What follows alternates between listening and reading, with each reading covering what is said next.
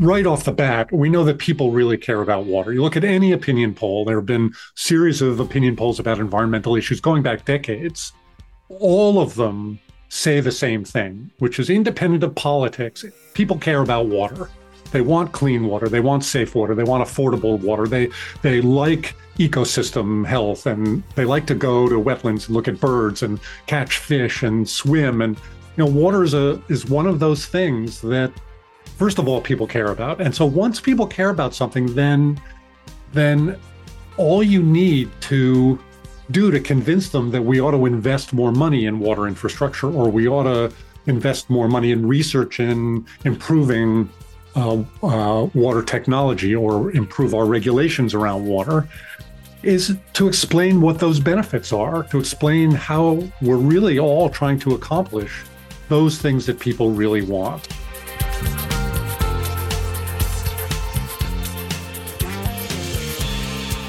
Welcome to What Are We Talking About, a podcast produced by Water Online.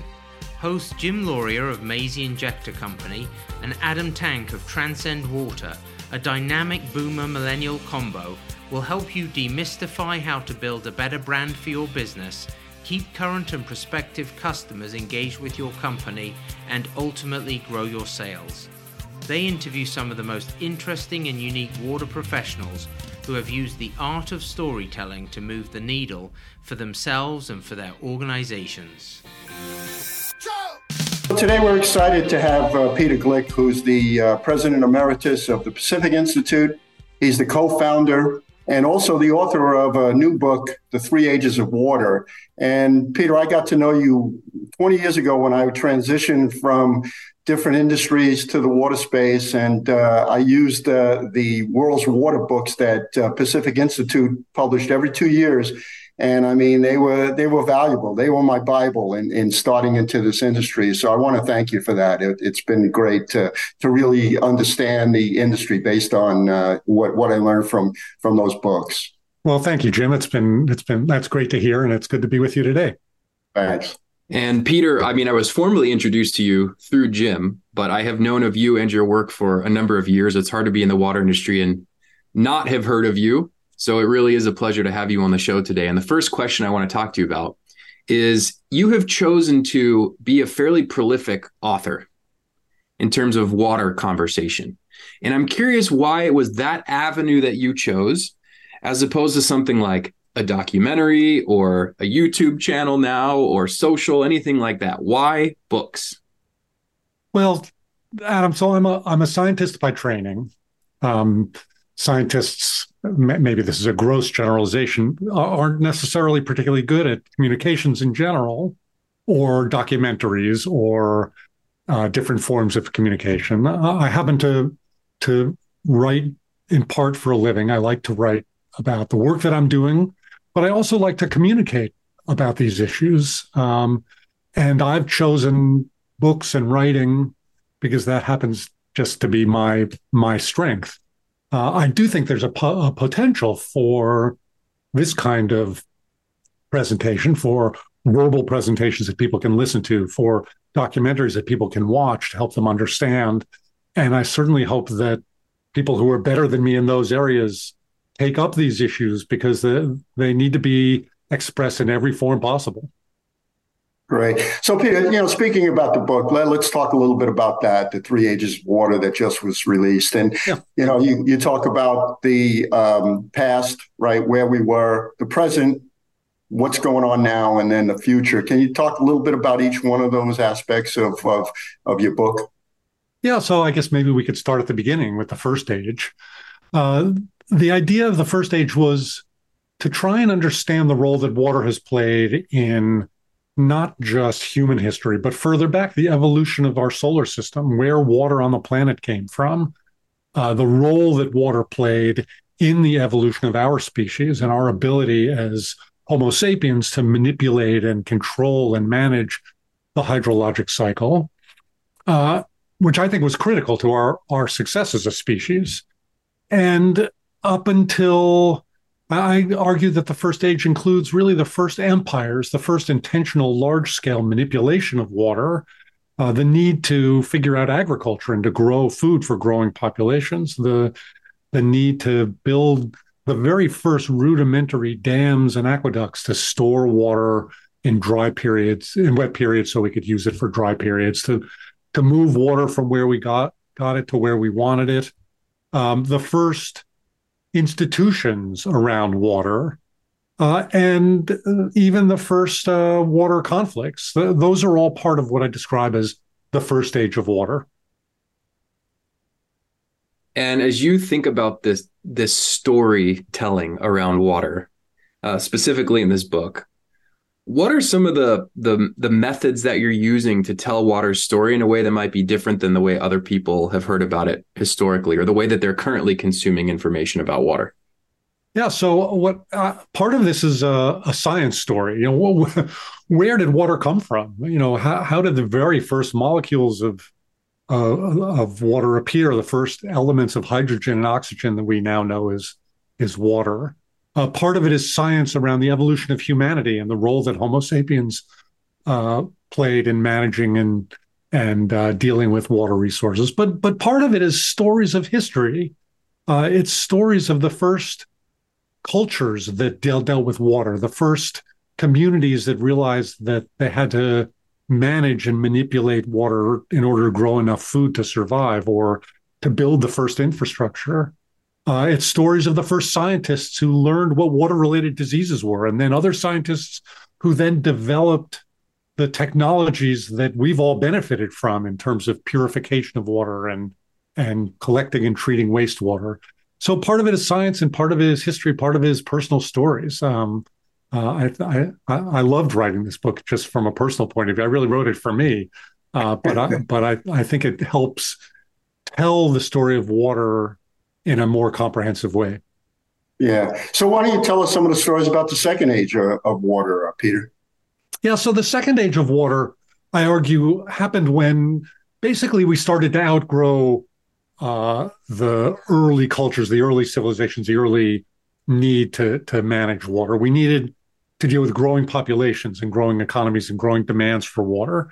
And it was a period, the Islamic golden age in the 900s and the the revolution of the Renaissance with art and science and technology uh, that helped us develop the modern systems that we have today. Uh, the story of John Snow when in the 1850s, terrible, terrible cholera outbreaks, which had been sweeping over the world for, for decades, for, for even longer. Uh, John Snow figured out finally that cholera was a water related disease. It wasn't transmitted by air or contaminated food or contact with people. It was a water related disease. And that's a remarkable story from London in the 1850s about how he figured that out and how that led to uh, another John, a guy named John Leal in Jersey City in New Jersey in the early 1900s, who had to deal with a typhoid outbreak in Jersey City and realized that he could, for the very first time, bring together the science of water purification and build systems that could kill water related diseases, prevent water related diseases, provide safe water and sanitation to Jersey City in this case. Uh, a, tech, a set of technologies that he implemented pretty quickly, but within a few years, every major city in the United States was imitating. And, you know, if you look at the data, this is the science in me speaking. If you look at the data for water related diseases, it's a curve that just plunges off the charts. We once we did that, cholera and dysentery and typhoid stopped. We we wiped them out in the United States. Uh, of course, they're still prevalent in many parts of the world. The, the second age that brought enormous benefits to us hasn't necessarily reached everyone. Uh, but those are some of the stories of the many, many stories I tell in the second age. As you're speaking to these stories, it's very clear that you have an innate capacity to be able to communicate these things in a compelling way verbally. Now, I'm sure that the same is true for in the in the book as well. And as folks are listening to this podcast, you know, it's a lot of people that are out there selling products and services related to water or wastewater treatment and the management of water. Can you help them think through how to find those com- those compelling stories and how to tell those stories in a compelling way? for the betterment of their own product or service or business? Well, the, the wonderful part of that is that right off the bat, we know that people really care about water. You look at any opinion poll, there have been series of opinion polls about environmental issues going back decades. All of them say the same thing, which is independent of politics. People care about water.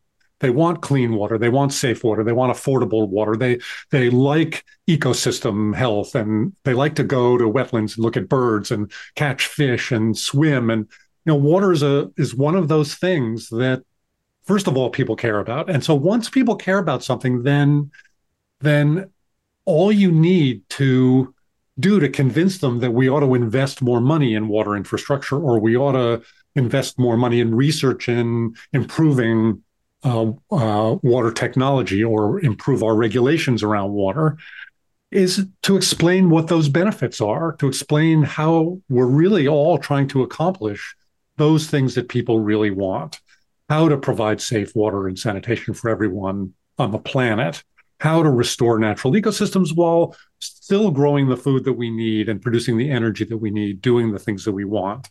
Um, and that transition from the strategies that we used around water in the 20th century and the 19th century and earlier, they have to shift. They have to change to evolve with with the times, with our understanding of what's important and our understanding of what we want. Right. So you do a good job of, uh, you know, telling the benefits of the second age of water, and then also the unintended consequences of that age. Right. Um, uh, disinfection byproducts because we use chlorine in, in, the extent we do to, you know, to to kill viruses and bacteria. Can you tell us what you're looking forward to for the future? You do a good job of putting that as a third age. Can you tell us a little bit about that, Peter?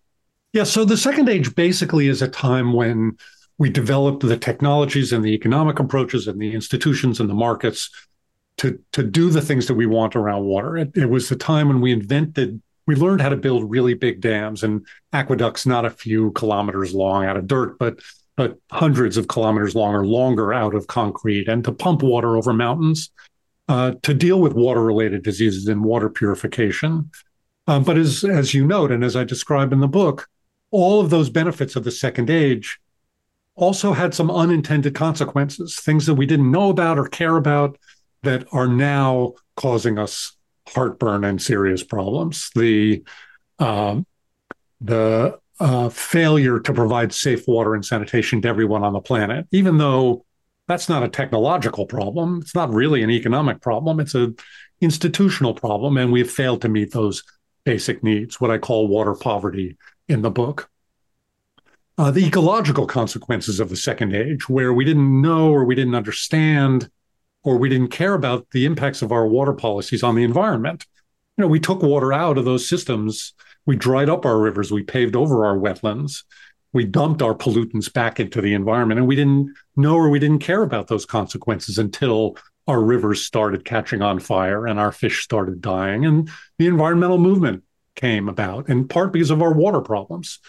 Uh, political conflicts over water. One of the things I do at the Pacific Institute has maintained something called the Water Conflict Chronology, which is a database of violence over water going back to that very first stage, first water war that happened in 2400 BC in ancient Mesopotamia, a conflict over access to irrigation canals and, and irrigation water between the Tigris and the Euphrates rivers. But we see conflicts growing today over water resources, a lot of violence, attacks on water systems, the use of water as a weapon. And then maybe the worst unintended consequence of the second age is climate change. You know, we know that the climate's changing. We know that humans are responsible. And of course, we know that water resources are among the most vulnerable and the most serious consequences of climate change. And those unintended consequences are what really is forcing us to think about doing things differently, to moving toward what I call the third age of water, which I, I believe, and I write in the book, will be a positive future uh, that will move towards sustainability. That I know we can. I argue in the book that that we can and that we will, but whether we will fast enough remains to be seen. You're listening to the Water We Talking About podcast. We'll be right back after this short break. This podcast is produced by Water Online, the leading web based community for water and wastewater professionals, showcasing the knowledge and authority of industry thought leaders. Water Online provides actionable content from vendors you can trust. And now, back to today's podcast. It has been said by, I'm not sure by whom, truth be told, but it has been said I can verify that that everyone has a book in them. Everyone has a book in them. But I imagine that not a lot of people feel that way personally. They don't know that they have what's what's you know, they don't have enough juice if you will to get a book out into the world or maybe just don't have the interest or think they don't have the time. So for the folks that are hearing you say you're a prolific writer, you're telling these compelling stories, you know, the stories that you tell will make a difference in the world of water undoubtedly and they're going, that's cool, but I, I can't do that. What's a starting point to sort of usher them in to telling water's story in a way that might be a little bit easier to stomach than, you know, putting out putting out a full book? Well, so I'm not I'm not you know not everybody has to tell a story, but I do think there's a role for everybody in the water world. Um, I do believe this positive future is is possible. I I see all around me success stories of innovative people, innovative technology, innovative financial efforts to to solve water problems. Farmers growing more food with with less water, uh, regulatory agencies who are helping the transition toward more efficient appliances, water using appliances, industries who are working on corporate stewardship around water to understand their water risks, but also play a better role with communities about their own water use again, there are these success stories everywhere. And I argue in the book that we have to scale them up. Um, and it doesn't necessarily mean people, everybody has to write those stories, but it does mean that everybody has to be involved in one way or another. Uh, there's a role for uh, international organizations. There's a role for national governments. There's a role for state governments and private utilities and corporations, but there's also a role for individuals to understand where their water comes from, to vote for for their local water representatives, to be their local water representatives, uh, to to pressure the local companies that they work with and for, uh, or whose products they buy, to think more about their consequences for for water use. There's a really there's a there are a million roles to to be played here. You know, writing writing a book is just this. It's just one of them, and it's maybe not even the most important one. One of the things, Peter, that uh, I always enjoyed, and you know, I always looked at the conflict uh, conflict uh, list that you put together, but I also enjoyed the uh, movie list of of water. Uh, uh, anything that had to do with water. Can you talk a little bit about that? Yes. So, on the first point, we're actually just about to release an update to the water conflict chronology. We haven't done one for about a year and a half, okay. um, and we're going to be adding probably 350 more entries, a, a, very large number, unfortunately, of examples where water has been a weapon or a casualty or a trigger of conflict. Um, but yes, I also, you know, I love movies. I, I, I love to watch movies, and being a water wonk, um, I'm constantly seeing references to water in, in, movies. And I've published a list of water-related movies where, uh, you know, going back to the early uh, 1900s when some of the early westerns had classic stories about uh, the ranchers who were fighting for water rights uh, with John Wayne. I mean, there are a lot of classic ones, but also the apocalyptic sci-fi movies where uh, you know some catastrophe has befallen the planet, and often it's a water-related catastrophe where where we become a desert planet or we're fighting over access to water. Um, there is a list of water movies on my website at, at uh, gleick.com. Um, and I'm constantly adding new ones. But there are actually a remarkable number, really, from the apocalyptic sci fi dystopian futures uh, to all sorts of social commentaries as you talk about the the story of water you know i'm hearing you pull from obviously his history and i'm hearing you pull from different sources. So you know maybe first person and maybe other researchers that you work with it could be movies. You also talked earlier about how and jim and i joke about this frequently that the engineers and the scientists aren't necessarily the best communicators at least typically we'll say. But you somehow managed to overcome this hurdle at some point in your career because you do tell compelling stories. What what are you learning or what have you learned or what might you point someone towards to say if you want to learn how to be a better communicator, a better storyteller around water, here's what you should take a look at. Well, first of all, thank you. I, I you know I appreciate the idea that I might be a, a decent communicator on these issues. Um, you know, scientists and engineers, and I have an engineering degree, and I'm a scientist by training. You know, it's not an expectation that scientists will be public communicators, and most most of them aren't. And it's not it's not necessary that everybody be. Um, but but I do think it's important for those people who want to and are willing to and and try to communicate these issues to move science from the laboratory or from the computer to the public arena. Uh, science education is a really important thing. The more we understand about the world around us and the more we understand about the problems, but also the solutions that that are available to us, the more likely we are to, to take action on those things. The more likely we are to get our politicians and policymakers to, to move in the right direction. Uh, I'm not sure the best advice for how to do that. I, you know, I, I, do. I've done a lot of speaking over the years. I like to do that. Um, it's something that I was fortunate enough to be in an organization, the Pacific Institute, where where that was appreciated and supported. You know, not all universities support scientists to communicate publicly. They want scientists to publish in peer-reviewed journal articles, and that you know, I do plenty of that, but that's not, you know, that's that's not necessarily enough. Um, I would just encourage people who, you know, feel like they could tell stories or they have a story to tell to tell it. And there's so many different media out there.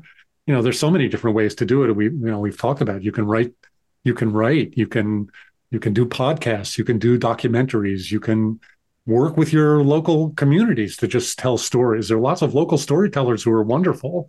Um, so there's no, there's no single avenue for that. So, Peter, the conclusion of the book, and I was quite pleased to see this, was very hopeful, right? In in terms of where we can go, uh, humanity can go. Can you talk a little bit about that? What you see um, from a hopeful future? Yeah, the three ages are a prehistoric past, uh, uh, the challenges we face today, and as I describe in the book, a hope for the future. And I actually tell a story in the book from the year 2099, looking back saying we've solved our water problems and here's what it was like in the dark old ages and here's what we did to solve our water problems to bring us to this this more positive sustainable future um, and and of course that's a story i don't know if that's the way it's going to be in 2099 and i'm not going to be around to see it um, but i do believe and i argue in the book that this positive future is possible uh, and that if we had a choice, we wouldn't go to that dark, dystopian, dismal future that we can, all of us can see pretty clearly based on where we are today. And my point in the book is precisely that we have that choice. We have a choice about the future that we go to, depending on the policies we implement, the investments we make today, the decisions we make as communities and corporations and, and industries and governments. Um, and simply, we need to make the right choices. We need to figure out how to see the successes all around us and to scale them up faster than they're happening now. Um, I, am not naive enough to to to dispute the fact that there's lots of bad news that's going to happen between where we are today and this positive future. But I know that we can reach that positive future if we move in the right direction. Speaking of choices, Peter, we are coming up on the end of the show, and we always have one final question for our guests. So you will have one final choice to make, which is how you answer this question that we ask everyone that comes on. So Jim and I have found an airplane, and behind that airplane, we get to tow a banner that's got, you know, maybe a sentence or two worth of words. And we're going to pick you up and fly you around the world in front of every single water professional, their home and they're going to see this banner. What do you want this banner to say? Well, it might be a long banner, but I wanted to say we can solve our water problems. Look around, see the successful, innovative people and organizations doing things, and do more of them. Great, great, Peter. This has been a great uh, podcast interview. I know that the audience is going to really get a lot of benefit from it. So thank you so much for being our guest. Well, I appreciate having me on, and it's great questions, and uh, uh, I appreciate your commitment to the world of water.